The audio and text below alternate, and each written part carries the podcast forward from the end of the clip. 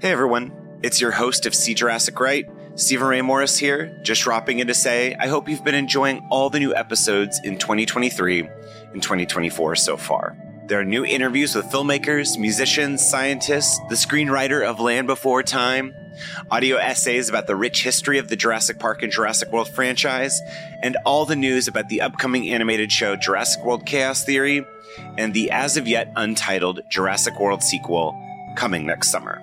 I really need your help supporting the show right now, and you can do that by leaving a tip and or giving a monthly follow on Patreon, patreon.com slash Jurassic Right. There are $1 and $5 tiers, but more is coming. Sharing the show, giving five-star reviews in Apple Podcasts, and liking and commenting on social at Stephen Ray Morris on Instagram and Twitter goes a long way to help boosting the show's visibility again online in this new era. I'm an independent podcaster, and your support is so important and means the world to me in keeping this podcast running. Link to the Patreon is in the show notes. Hold on to your butts. Thank you. And now on to the show.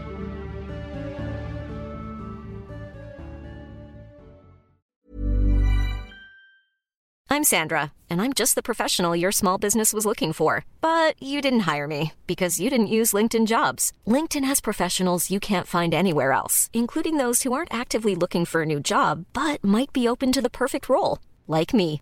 In a given month, over 70% of LinkedIn users don't visit other leading job sites. So if you're not looking on LinkedIn, you'll miss out on great candidates like Sandra. Start hiring professionals like a professional. Post your free job on linkedin.com/people today. Imagine the softest sheets you've ever felt. Now imagine them getting even softer over time. That's what you'll feel with Boll and Branch's organic cotton sheets. In a recent customer survey, 96% replied that Boll and Branch sheets get softer with every wash. Start getting your best night's sleep in these sheets that get softer and softer for years to come. Try their sheets with a 30-night guarantee. Plus, get 15% off your first order at bollandbranch.com. Code BUTTERY. Exclusions apply. See site for details.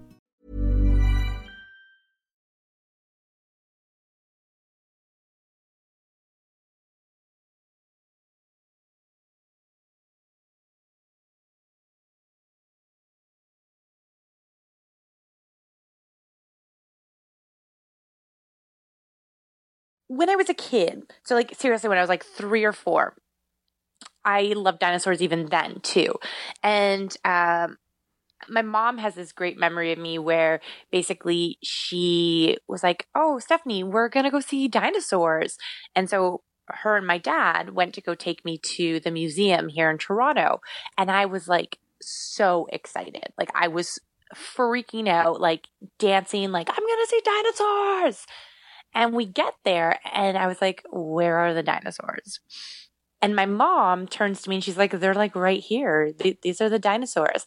And my mom says that I turned around to her and like I had like this real angry face on, like I had been like completely betrayed. And I said, These are not dinosaurs, mom. These are dinosaur bones. And I was just like really upset and like you know, I wanted to see dinosaurs, and it hadn't really occurred to me that that wasn't a thing I would ever be able to experience for real.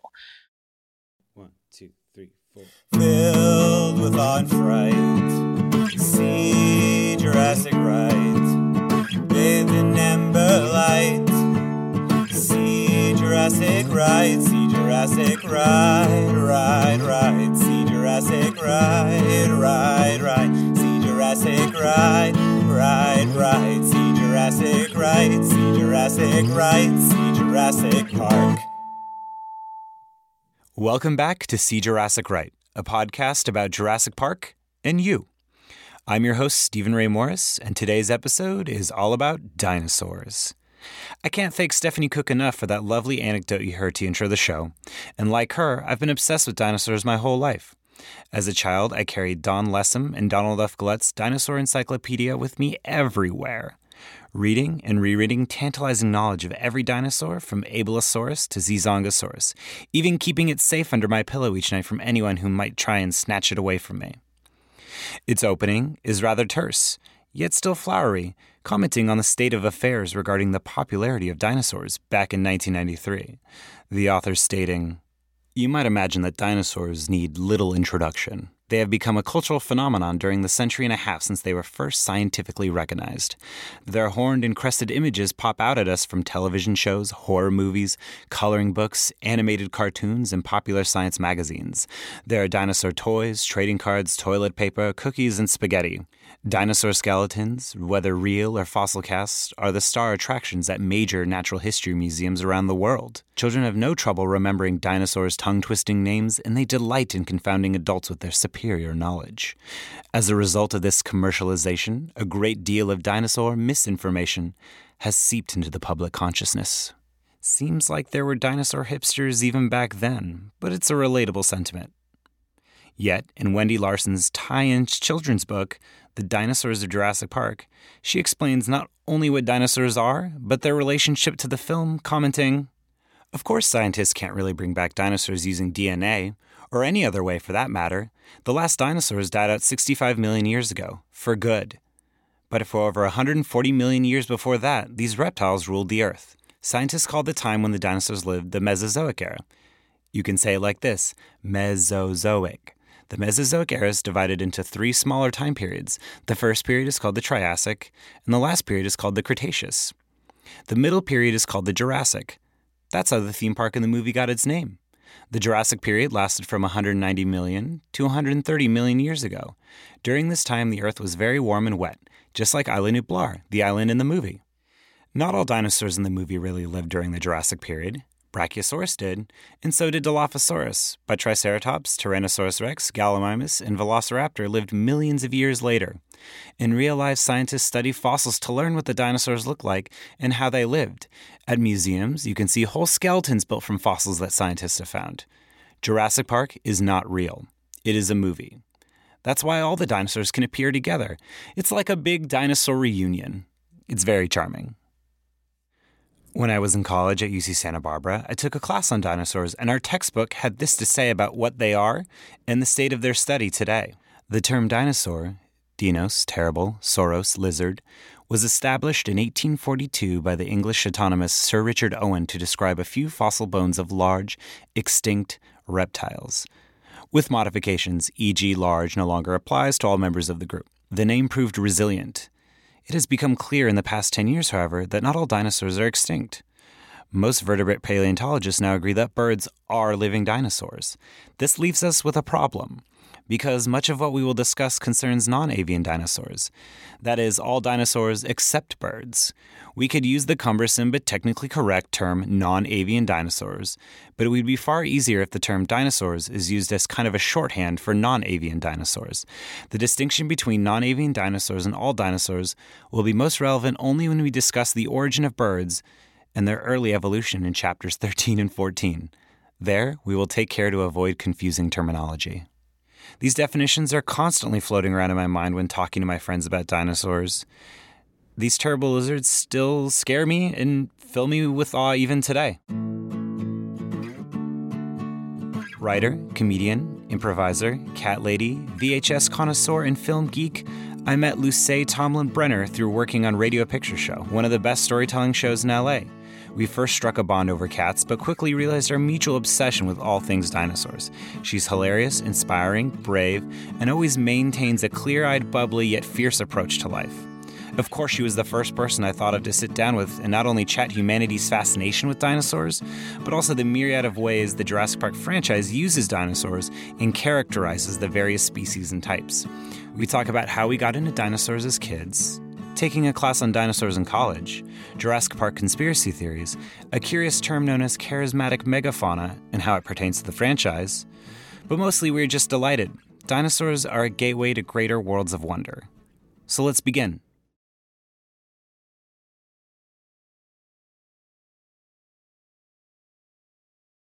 Yes, I was already interested in them because they got me for that. It was an Easter present my parents used to give me Easter presents um, because I'm like an only child.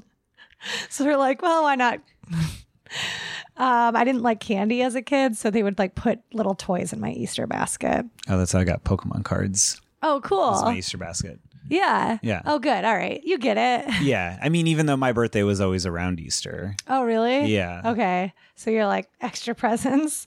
basically. Um, I remember I came down. We lived in the uh, house that um, a second two floors, and uh, you would kind of turn the corner as you were walking down the stairs, and then there was like a little uh, shelf as you were walking um, uh, down the stairs, and they lined them up along the shelf. So when I was coming downstairs in the morning to like get my Easter basket, the new dinosaurs were like sitting there greeting me. It's very cute. I obviously loved that gift because I have such a strong memory of it. Yeah. I mean, you have tons of dinosaurs even now.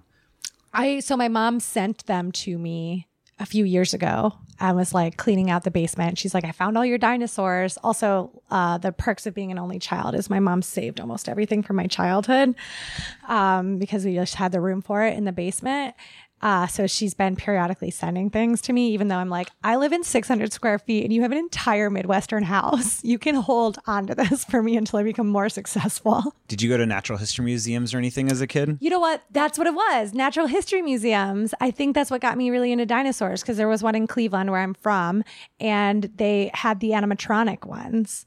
And that was so cool to me. And it was such a fancy, exciting experience because we're going into the city. So we grew up in the suburbs and like getting to see these scenes that were set up. And then you'd like walk by and they like would roar and their tails would move and their mouths would move. And like that was great. And then getting to see the bones, which were always like the permanent um, uh, exhibit. I think kids are naturally inquisitive and curious, and things that are outside of children's worlds are very exciting. I think it's even like something as dull to me as like um, big machines. uh, that are used in construction. Like kids love those because it's like you don't see our fire trucks. Little kids love fire trucks. Um, and it's like they're fantastical in a way. And then dinosaurs are like the ultimate fantastical thing is like, unlike a unicorn, it like existed. And to when your brain starts opening up about like how big the world is and like all the things that came before you, I think that's uh, very exciting to children and it's a safe danger. Dinosaurs are something that's like, it's really scary, but you know it's not going to happen to you. So it's fun to play with uh, in a way where like horror movies that are not appropriate for kids, even though, you know, we all get a way to watch them at some point in our childhood, but like, um, serial killers and things, even when they're as silly as something like Jason, like that's uh, Friday the 13th, that's, that's dangerous though. There's like legit, like, um, uh, hatred and violence in that where dinosaurs are so pure you know? And it's like, even if your life is in danger, it's something's to eat you. A monster's to eat you. And you're already scared of that kind of thing, like in your closet or under your bed, that a monster's to like come for you. But a dinosaur is like not in your closet. Uh, You know, dinosaurs are never in your closet. So like they're also weirdly your friends. I feel like because they like can't come for you. Does that make sense? No, I really like that. It just makes me think like so it almost makes me think like so like dinosaurs are kind of in a way for kids because there's that element of like curiosity that dinosaurs are kind of like a gateway to like opening your mind to like it's like the the first stop the first step of kids learning about the world in a way is through dinosaurs. Yeah, because they're fantastical because they don't exist anymore and they are monsters. And it's insane because you can be like, cool, lizard. I see this small lizard. I see a small iguana. Like my co- um, family friends, I don't think they were cousins. They had an iguana when I was young and I was so fascinated by it. And then to think like that iguana could be the whole size of like the basement that we were in. It's just like, you can't conceptualize that, yet you learn that that was real. Uh, and like that's so exciting and scary and interesting all at the same time. And it's just like a safe way to be scared, which is what I think is so fun about the Jurassic Park movies is because they're bringing this thing that's always been kind of like a safe boundary into your world. Um, and it's like, who doesn't? It's capitalizing on the fact that every fucking person in the world would love to see a dinosaur. There is nobody, and if they exist, I do not want to know them. Every person worth knowing wants to n- see a dinosaur. and then it's just like, so it's tapping into this like, this kind of like curious need and like a wonder of almost like seeing space too or meeting an alien. I I took a dinosaur class in college. Uh, and what it was, that like? It was the best, but also I didn't know what I was in for. Um, because it wasn't just like, hey y'all, you want to hear about some sweet dinosaurs? It was like three hours of learning about every type of bone in every type of dinosaur, and each bone has a different name. It's not just like how all humans have like a femur. It was like, well, in a you know, a triceratops, the this leg bone is called this fucking crazy thing. And a T-Rex, it's called something that doesn't even sound like it's a bone. Now memorize all of it for the test on Friday. So like that was unexpected. Um, but it was like the hardest I ever worked in a class before that, you know, I didn't, I majored in like women's studies and film. So like I definitely like wasn't, but I had to take two science classes and the dinosaur class counted as a science class. So I was just like, hell yeah, I'm skating by. And then, um, my teacher was basically like, no one's skating by, learn about bones. Uh, and I worked so hard on it. And I ended up getting a B in the class. And I was so happy that I cried when I got my like report card or whatever. When I looked at my grades online, report card. it was college and like not that long ago. it definitely had the internet. I could look it up online. Um, I was so happy because I'd never worked that hard on a class before. It's memorizing bones and like memorizing the names of all the dinosaurs. But one of the things we learned is about how dinosaurs were birds. And I never knew that before. And nobody was like really talking about that. And I have been obsessed with that fact ever since. And I feel like now there's more and more stuff being written about that. But I already like liked birds. I think birds are cool, but I totally understand why people don't like birds. Um, but I also think that now that people know that birds are dinosaurs living among us, that like it's shitty to not like a bird. Like I get, I love that. like I get that, like like they're a little gross and like maybe not that clean, but nobody's asking you to touch it, you know. But like that when people are like birds are dumb, and I'm like, no, birds have lived forever, you moron. You're dumb you're new and we're going to die and birds are just going to be like keep on trucking into some new form birds are the best I know they'll evolve back into dinosaurs. I that's my theory. My theory is that when humanity kills itself off, that birds will evolve back to dinosaurs, and that, that that's the circle of life. That the real circle of life is dinosaurs, beginning and end. I love that so much. That's funny that you had that experience in college because I also, too, also needed two science credits, and one of them was dinosaurs, and I also majored in film.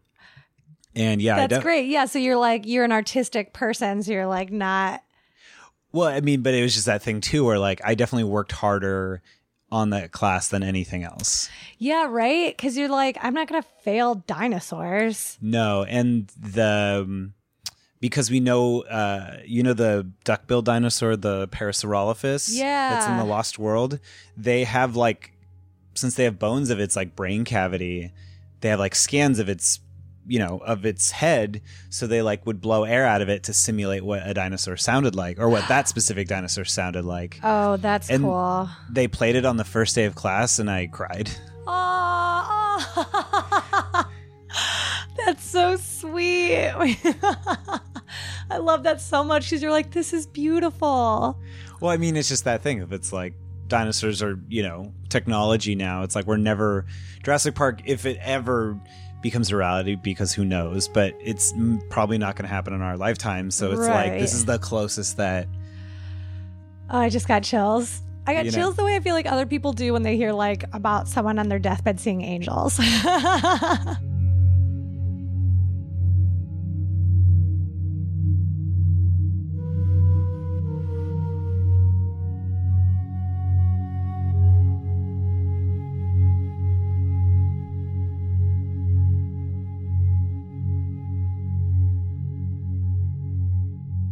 All right, so the first dinosaur that shows up in Jurassic Park is the Velociraptor. You know, the setting the scene. It's it's they're trying to put the cage in and. Uh, you know, trying to put the Velociraptor into the cage, and then it, of course, like rebels. I mean, that's that's the first dinosaur we see in Jurassic Park in the movies. do we see see it? We like see its eye, and Right. then you know, like a claw, and it's like shooter. Yeah. Yeah, I mean, it's that's such a that's quite an entrance for this movie. Out of like all the dinosaurs they could have picked to yeah. Wait, all the dinosaurs are girls, right? Mm-hmm. Women? Women? Female? Yeah. Hmm. Is there commentary out there about that? That's interesting. I know. I don't know if anybody, I don't know if anybody's really, I feel like people have tackled that in like tongue in cheek kind yeah, of ways. I mean, you could do a real deep dive of just like, oh, and these all the monstrous women going through the park. Everyone wants to kill them. well, there was that controversy when like Hasbro uh, for Jurassic World on all the toys kept referring to all the dinosaurs as he.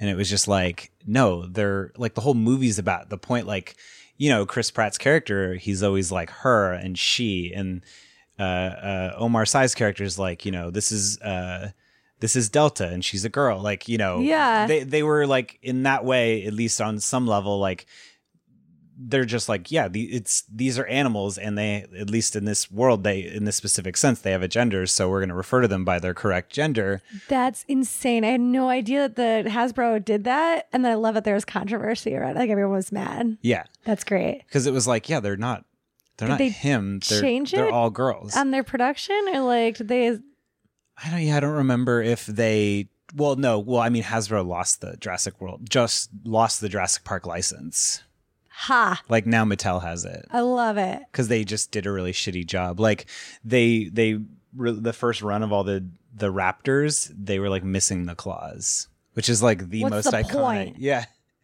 That's hysterical. What there was no back and forth, there's no meeting. I don't understand how mistakes like that get made. Look at me so mad. no, right? I mean, it's I mean, it's that's I just like I love toys and like I do not like when they're licensed and then it's like, well, what's the fucking point then? yeah. It's like when action figures don't look like Well, yeah, that's like releasing Luke Skywalker without a lightsaber. That's just a dude. That's just Luke. Maybe Luke from down the street. Who knows what Luke is it? I don't know. Luke in a robe getting his morning paper. He's not a Jedi. He's just he's just unemployed. Yeah, he's like the Big Lebowski, just Yeah. wearing a robe and hanging out.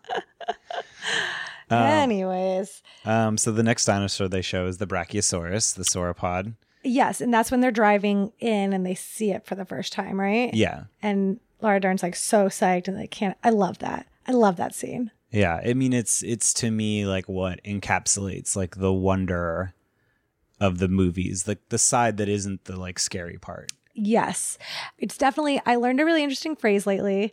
Uh, lately, recently, lately makes it sound like I've been learning the phrase like for weeks. Um, called charismatic megafauna. Have you heard of this before? It is the animal that becomes like the poster child for like a cause or a company. Um, so like the panda for the World Wildlife Fund is like their kind of star animal. Um, and uh, like certain zoos will maybe highlight certain animals, but that's why when you like grow up, you know about uh, rhinos and hippos and various big cats, lions and tigers and regular bears, and then you go to certain zoos and you're like, what the fuck is an okapi or whatever. Uh, there's like all these animals that you never knew were animals because they're not maybe although I think an okapi okapi. I always want to say okapi. It's one of those words I'll never fucking get right. Um I'm always gonna think it's the other way. Opaque. Okay. O- Okapi. Okapi. And Okapi are very charismatic. So I think it's crazy that they is not an animal anyone ever talks about. But um, anyways, it's the idea being that like certain animals aren't as interesting as other animals. And if you want people to come to your zoo or support your um, organization or care about a movie that you're making, you're going to pick the animals that are the most interesting. And whether that is like their their features, um, how they eat, uh, what kind of noise they make, all of those things correspond into people basically deciding uh, how, who's going to be paid attention to, like who's going to get attention and be like the most popular in the animal world. So, uh, the the Tyrannosaurus Rex is the charismatic megafauna for Jurassic Park because it's even it's the logo. Yeah. Oh my god, I've never heard of this before. Really- Isn't it amazing? It like I learned about it on. Are you allowed to talk about other podcasts? On How Stuff Works um, podcast. Uh, and I thought it was like one of the most interesting phenomena. And also, I was like, that is why I do only know you only know about certain animals for so long Yeah. because people are just like, yeah, this animal's not interesting. Well, yeah, and that's why, like, as we'll see, like, there's certain dinosaurs that pop up in every Jurassic Park movie. Yeah, because they're the ones that people have already heard of before. Yeah. Um, and then the next dinosaur is the Dilophosaurus, which is not, which is so iconic from the original, but hasn't really popped up in any of the other, doesn't really pop up in any other movies other than Yeah. like the hologram in Jurassic World. Right. I'm wondering if they don't have it because there's no way to be as good as it was in the first one. Like it's has a role in Yeah. it. And it's like, well, it's already like a star and it doesn't do that many other things. You can't have it just continually spitting on people. Like Just have a bunch of them spitting on people. Yeah, yeah, yeah, exactly. Like a fountain.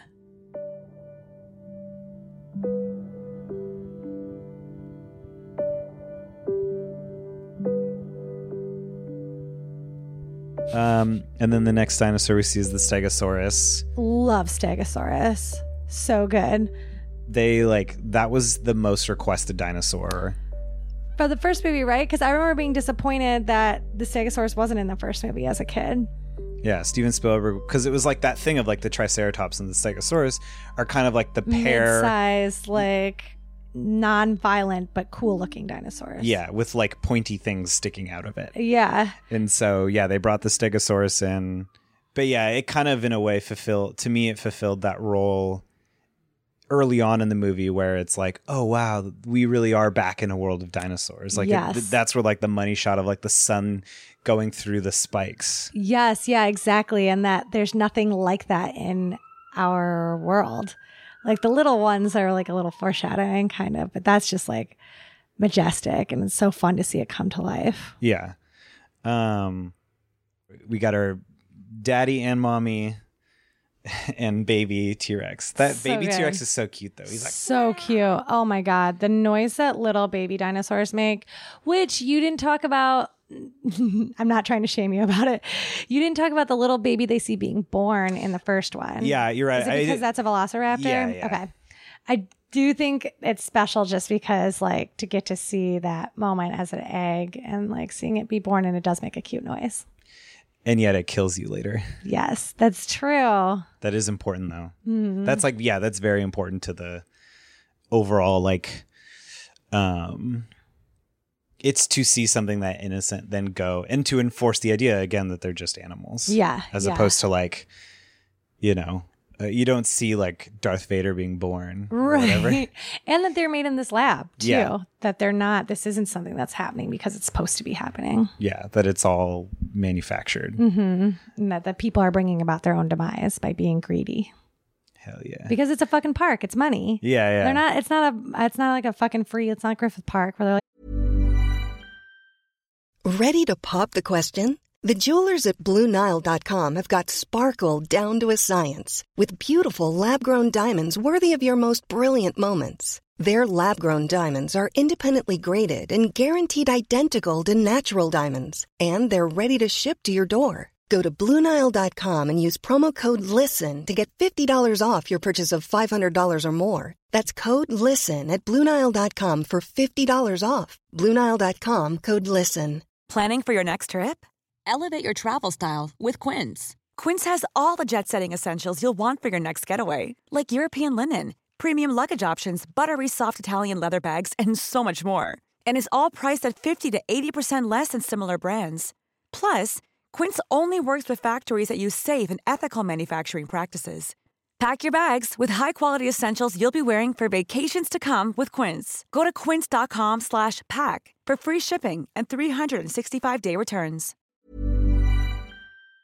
yeah, come in, see some dinosaurs, learn. They're like, no, they're marketing it. yeah, it's SeaWorld. It's not the San Diego. yeah, Zoo. it's capitalism.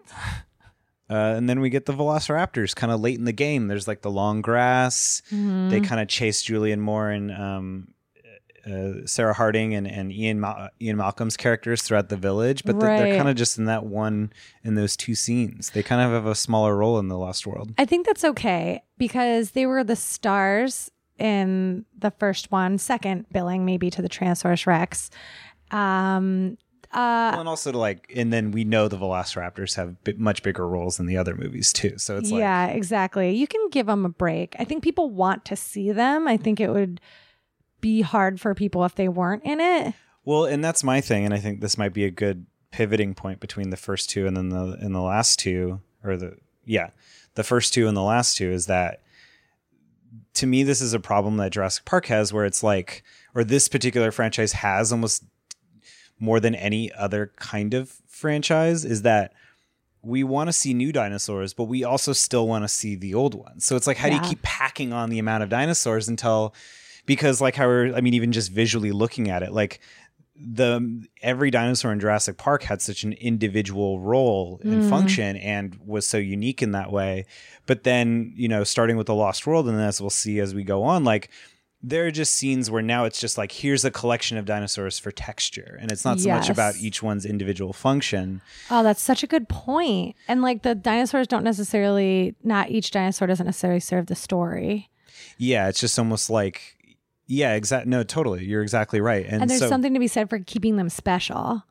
Yeah, or it's like how do you like how do you balance that out? Because it's like Mm-hmm. there is that thing though too where it is like I do want to see new dinosaurs. Mhm. Um but it's also like yeah, how do you give something its due as well? Yeah, I think Jurassic World actually really did well with that. But as I'm, you have a whole list of dinosaurs printed out here, which I love. But as I'm looking at it, it looks like the Jurassic World actually has like the second.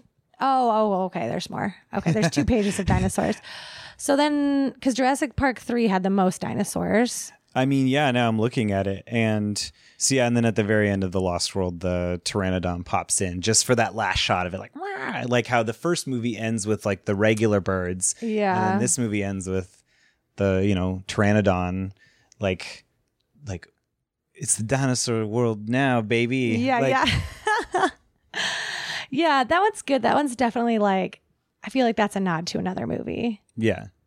Well, yeah, and then because the Pteranodons are such a big star of the third one, Yeah. that's what we'll get into, which is So like I'm okay with that. I I don't mind I think that's part of the excitement of franchise culture. Is like that's part of the winks and nods you have to do if you're going to have a franchise. yeah, it's like here's a dinosaur that's not going to be really have any role in this movie other than just kind of a sign off. Yeah, a sign off. Yeah, that's all, folks. Yeah, you know.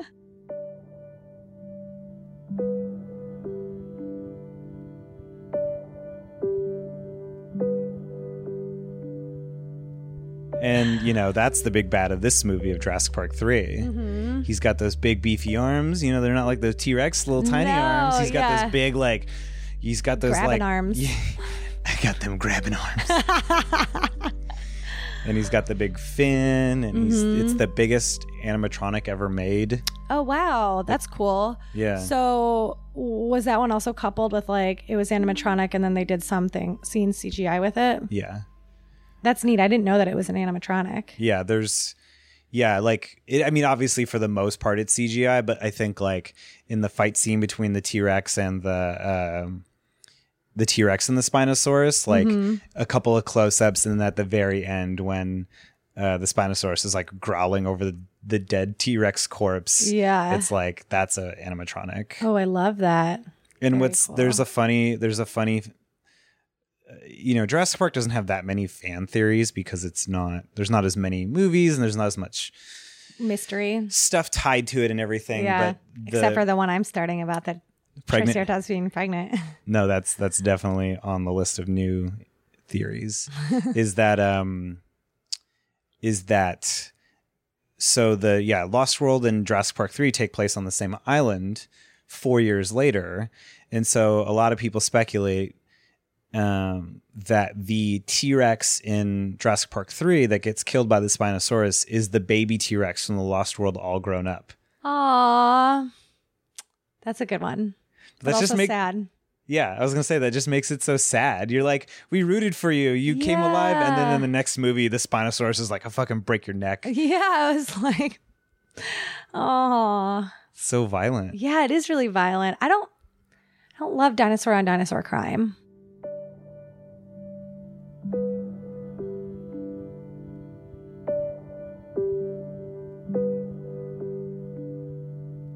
So now we're I wrote down for the Indominus Rex, it's a hybrid, baby. like It's great. I think um, that was so smart and really capitalizes on the themes of the first movie. the idea that like this is an actual monster that they've created. They're real dinosaurs, but then here's like what we could do if we're Yeah. irresponsible with even I should say even more irresponsible with yeah, that power. exactly, and just follows that um, selfish capitalist thinking of like, what can we do to be number one and like to be the best? Like, I think it's a really good through line from the first movie, and it's a cool dinosaur. Yeah, and the the DNA of the dinosaur, uh, because like that was also like another interesting plot point of like, well, what is actually what is this dinosaur actually made of? Is like kind of a secret, and then it's revealed that it has Oh, raptor yeah. DNA, so that it could talk to the raptors. Right. It has um, in the movie it mentions that it has again it's revealed that it has a velociraptor, but that it also has tree frog, tree frog. And cuttlefish DNA, so that it could like change color. The and do- cuttlefish DNA that was cool. you're just like, oh, like it doesn't just doesn't have to look like Dinosaur. yeah. It could it could take you couldn't because that was such a big part of the first one was that they like had frog DNA in it, Mm-hmm. and so like to actually like oh well now you can have like abilities from those creatures, kind of taking the science fiction to the next level. Yeah, and really what happens with science when we start like experimenting with um genes and DNA. Oh my god, I was thought I, I was so close to saying something smart and then I was like I actually don't know anything about what I'm about to say. And then again, Jurassic World very much has two scenes that are just about giving you the general, you know, here are all the herbivores. So there's like the petting zoo where you see um, baby Parasaurolophus, a baby, baby Stegosaurus, a baby Gallimimus, a baby Apatosaurus, and a baby um, Triceratops. I think that's ingenious. Like what a great through line. Yeah. You're like, oh, petting zoo. Yeah, of course. Well, yeah, and I almost like that as like a function of like seeing all these baby dinosaurs. Like, yes. Yeah, exactly. because you're just like, oh, look at them all just like in their natural and like, or not quite so natural, but just like playing and like again hearing like seeing these as just these are just animals. These are like goats at a petting zoo, you mm-hmm. know, and like even having a nod to the to a cut scene from the original movie. Uh, because originally Lex was going to ride a baby Triceratops. Oh, really? Yeah, but they cut the scene out because they're like, when would they have time for this? Yeah, and maybe a little saccharine Yeah. for um like a not grounded enough. Yeah, that almost seems more whimsical than than the original. Like that's almost too whimsical for the movie. But in the setting of a theme park, you can see Bryce Dallas Howard's son riding the Triceratops. Yes. You know, you're like, oh, okay, I get it. But it's already grounded it in a functional theme park. yes, totally. And I think that also serves a really great function to show how normalized these dinosaurs are because I know um, people who maybe are not like such diehard fans that they're just happy to see what happens next. I think um, a general criticism could be like, why do people keep going? Right? Why do people Yeah. keep putting themselves in danger? There's always like that question about um, movies with this kind of theme where it's like, well, just don't do it. Why are you doing this thing? But like when you see how normalized it's become and how it's like the when you see little tiny dinosaurs, like those aren't scary. And those are the ones you interact with as a customer of the park. So why are you going to be worried about the other ones that you're not even really going to interact with that much? that You're going to see from afar. The park does a good way of showing does a good job of showing the customers of the park that this is a fun, safe place to keep bringing your family. That's a really good plan. I never thought of it that way before. Thanks. um, and then yeah, so I mentioned all those again. The herbivore. When I go to the San Diego Zoo, that's like a thing where I call them filler animals. where it's just like you need to walk from the tiger. In this, to your other point earlier about the what's what's the- Charismatic megafauna. the charismatic megafauna where it's like, oh yeah, but here are like three different antelope variations Oh. between the polar bear and the giraffe. Yes, all of the different like this one has a curly horn. This Yeah. one has a straight horn. This one has really tall legs. yeah. But that also makes it again, like we're saying, like how it's like realistic where there is like there is just dinosaurs that are kind of like they're just sort of presenting that idea in terms of making it seem realistic where it's like yeah not every dinosaur would be by itself alone in one tiny cage it's like no here is just the area where all these different kinds of dinosaurs graze just like at you know the um, safari park in San Diego, where you do Yeah. see the like rhino and then the giraffes and the all the different animals kind of interacting or not interacting or just kind of existing coexisting together. And so right, like in nature. and then it almost feels like how you were saying uh, so eloquently about the petting zoo thing is that it, then it it then again starts to function as a as a part of storytelling.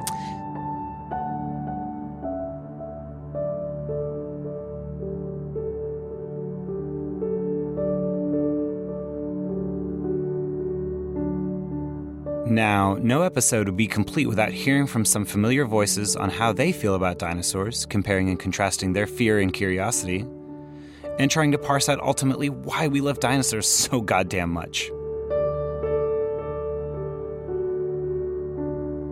they weren't presented as monsters. You know, they were these beautiful animals, and they were real animals that existed at a point in time. And just seeing that realized in such a realistic way was just, you know, magical. So just between the story and the tension, I wasn't too scared. Given, you know, the tense scenes were tense, but it wasn't like it, it didn't give me nightmares. Unlike movies like E.T., when E.T. was all pale and white for some reason, that scared the hell out of me.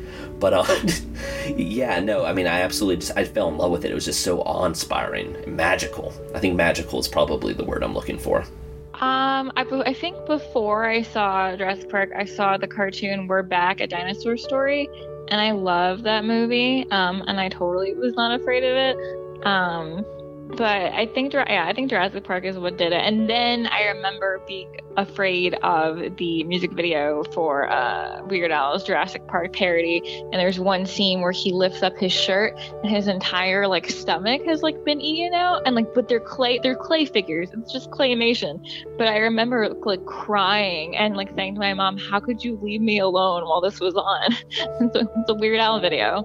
I I think I entered like one of the more um, prominent like phases of my childhood, which was my dinosaur phase, um, and everything was dinosaurs. I had like a stuffed Triceratops, um, and I had just like my you know bed sheets, dinosaurs books, dinosaurs, and how many times did we watch Jurassic Park so I could look at the dinosaurs? And every movie that came out about dinosaurs, I had to watch hundreds of times.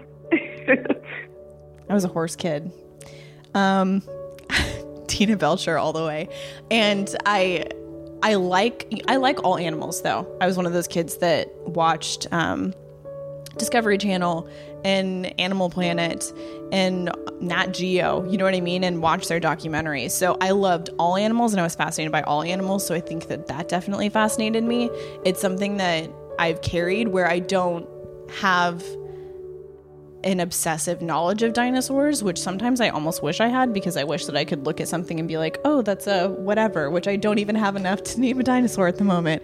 I know what they look like, I know some things about them referentially, but I think that just all animals fascinate fascinate me and I like that. And I think that as a child going to the San Diego Zoo and, and being able to see all these animals and things like that and then seeing these films in which you imagine animals that have died out for a specific reason. What if we were in the same timeline back again? You know what I mean? And I think that that's part that's probably part of the reason why I had that reaction of just wonder, which makes sense. And I think that what wouldn't what what other reaction could you possibly have at being met with this? Once you get down into it, then you start to wonder that's probably not a good thing to have.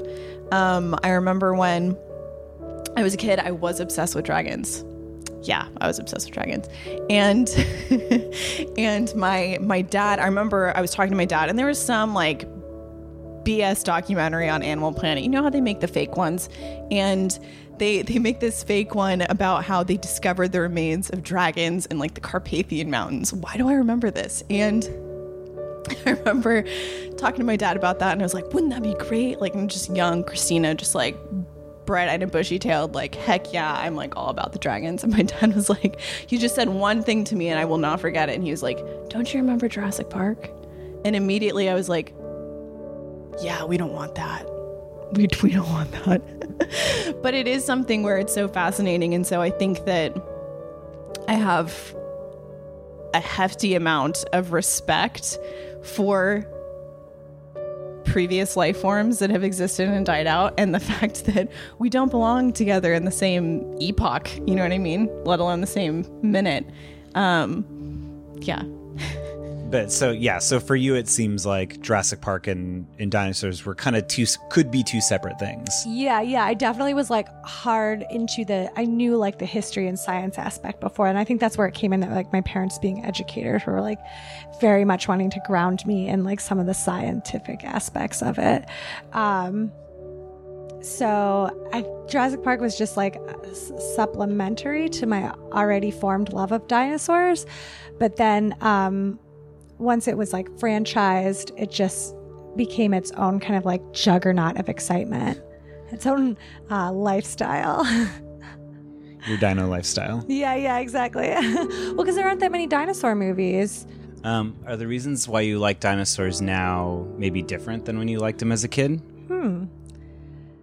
You know what? I would love if the reasons I liked dinosaurs now was because I was like an intellectual and was studying like the archaeology and like the science of it, but I think it's the same reason. I think they're exciting and scary and fun. I think there's like dinosaurs are just like one of the most fun things in the world.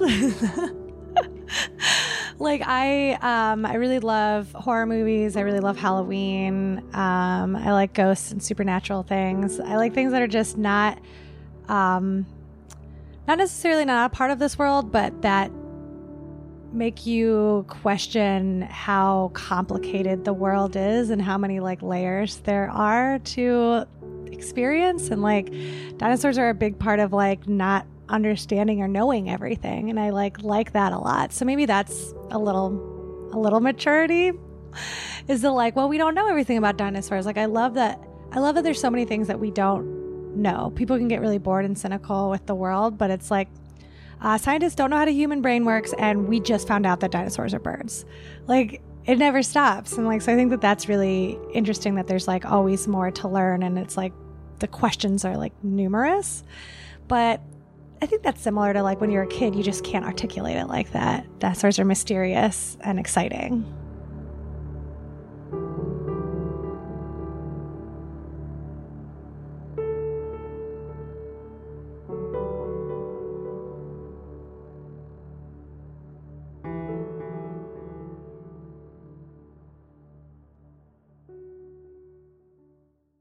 Let me tell you though, if you want random people to talk to you about dinosaurs like all day, get a dinosaur tattoo in a visible place because people stop me in the streets constantly. And like, I didn't anticipate this when I got the tattoo.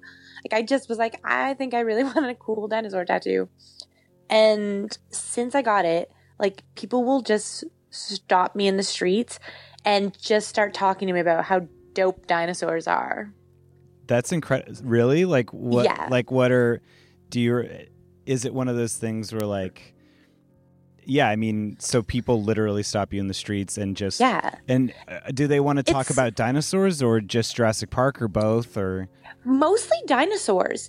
Um, like, you know, I, I was telling you before the show that I went to the Toronto Comics Arts Festival over the weekend, and um, I basically talked to this artist Corey Bing for a very long time because her whole table was dinosaur stuff, and like I was like, I have a dinosaur tattoo, and she was like, I do too. And we just kind of talked about like dinosaur tattoos, and then we like were talking about her work, and like then just kind of generally dinosaurs, and excitedly. And then she was telling me about her complicated feelings on Jurassic World and all this stuff. And like in that case, I kind of was like approaching her booth. But in the street, when people stop me, it's mostly just about like dinosaurs in general. Like my tattoo is um, a Brachiosaurus skeleton. Um, so it's it's not like you know like just a straight up dinosaur that is on my arm or anything.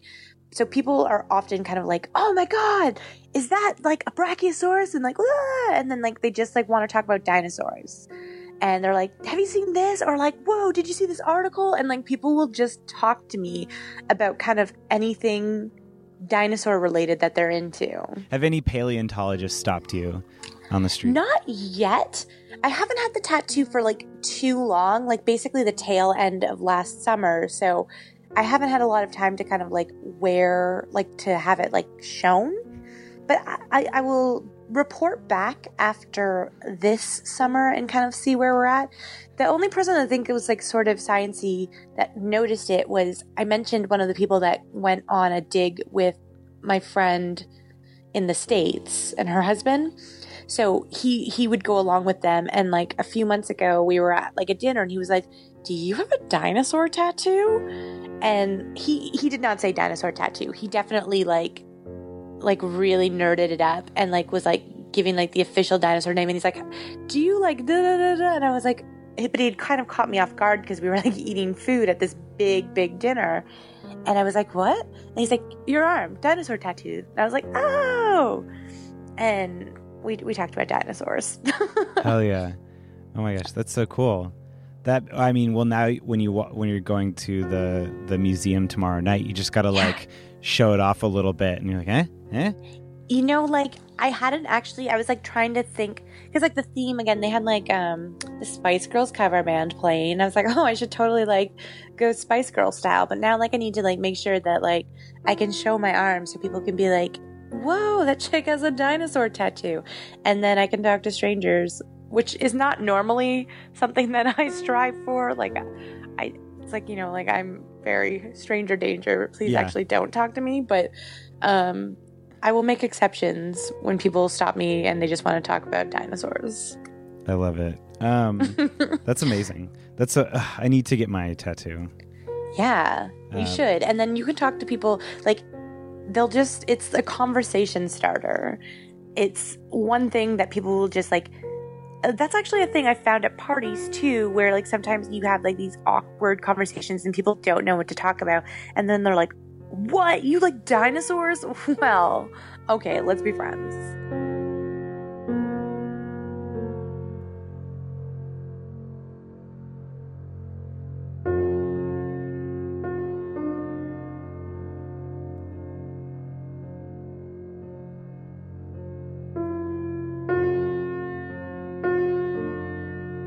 This has been episode three of See Jurassic Right. My guests on this week's episode and future episodes were Luce Tomlin Brenner. You can follow her on Twitter at LTB Comedy. Stephanie Cook. You can follow her on Twitter at Hello Cookie. Chris Pugh. You can follow him on Twitter at Chris Likes Dinos. Lauren Malisi. You can follow her on Twitter at Motel Siren. Christina Nielsen. You can follow her on Twitter at It's the Wombat. And Jess Uncle. You can follow her on Twitter at Cylon. I read aloud from the following books Don Lessem and Donald F. Glut's, Dinosaur Encyclopedia, David E. Fastovsky and David B. Weishampel's The Evolution and Extinction of Dinosaurs, and Wendy Larson's The Dinosaurs of Jurassic Park. While episode 4 drops one month from today, be on the lookout for a minisode dropping next Tuesday. I'll be playing voicemails and reading emails sent in from listeners like you. Also be on the lookout for future minisodes and special segments as well. Now, I have two questions for you. If you want to tweet at me, call in, or leave a voicemail before next month's show. These questions are What's your favorite scene in the entire Jurassic Park franchise? And what new dinosaur would you like to see in future Jurassic Park sequels? 65 million years of waiting.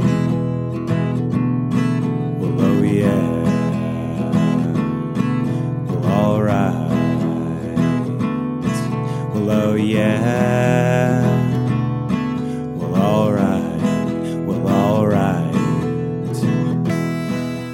Now, you can also interact with me in the show by following me on Twitter at Stephen Ray Morris and following SJR Pod on Twitter, See Jurassic Right on Instagram, See Jurassic Right on Facebook, or you can send me an email at seejurassicright at gmail.com.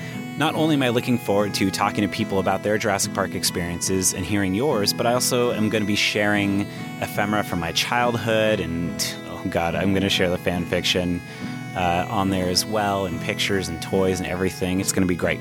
And I wanted to thank Caitlin Thompson and Tim Ruggery at ACAST, Molly McAleer, Heather Mason, Stephanie Cook, Sarah Iyer, and you. See Jurassic Right is an ACAST podcast. Check out the show on their mobile app. And thank you for listening. Until next time.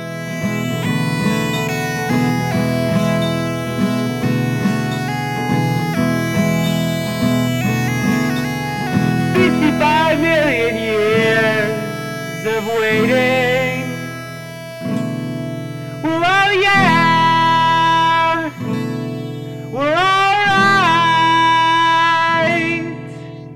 Oh yeah.